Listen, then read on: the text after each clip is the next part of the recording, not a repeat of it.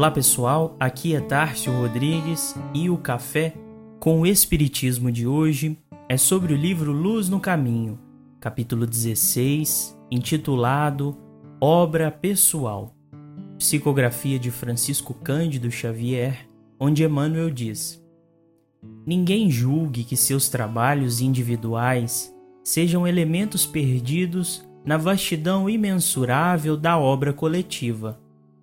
Tudo está sendo analisado pelas forças superiores que dominam a vida. Se o homem pudesse apreender a extensão das energias que o cercam, modificaria toda atitude que não evidenciasse a verdade, renovaria qualquer conceito que fugisse do bem. Há seres cujo padrão de vida, por enquanto, não poderá se distanciar em excesso das operações propriamente animais.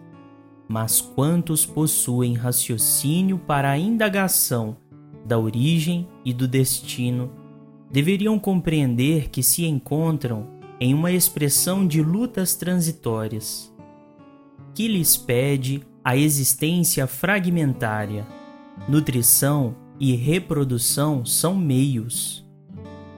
O homem, portanto, não tem por finalidade suprema o ato de comer e de perpetuar-se, já convertidos por sua imprevidência em glutonaria e perversidade.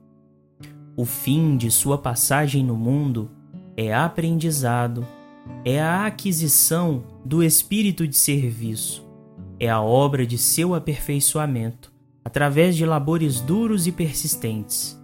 O planeta é a oficina luminosa que jamais se encontrou acéfala. Quem te enviou ao trabalho da terra está observando o teu esforço. A mensagem de Emmanuel nos lembra de que, se tivermos um olhar superficial da vida, concluiremos que tudo corre em desordem, sem nenhuma organização inteligente. E assim chegaremos às mesmas conclusões daqueles que acreditam na vida como uma lacuna entre o berço e o túmulo.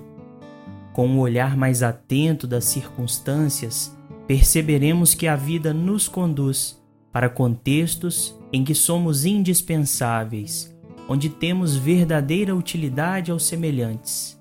E seja qual for esse contexto, decidiremos por cumprir o dever ou desertar da luta por vias diversas. É certo que temos compromissos vários assumidos para o nosso próprio bem quando retornamos às lutas transitórias do corpo físico e recebemos recursos indispensáveis ao cumprimento da tarefa que nos cabe, bastando que os esforços sejam direcionados ao trabalho no bem, sem dispersão naquilo que não nos beneficia. A mensagem comenta a carta de Paulo aos Coríntios quando diz: Manifesta será a obra de cada um, porque o dia do Senhor a demonstrará, porquanto em fogo será revelada. E qual seja a obra de cada um, o fogo aprovará. A lembrança do apóstolo é que após o tempo determinado para cada tarefa, há o tempo da aferição onde não se levam em conta as críticas ou elogios da multidão, mas a fidelidade mantida com a própria consciência. Como conclui Emmanuel, não peças muita apreciação dos que te cercam, eles também são identificados por olhos vigilantes. Cumpre o teu dever. As gotas d'água fornecem uma ideia de nosso patrimônio coletivo mas não somos simples gotas d'água.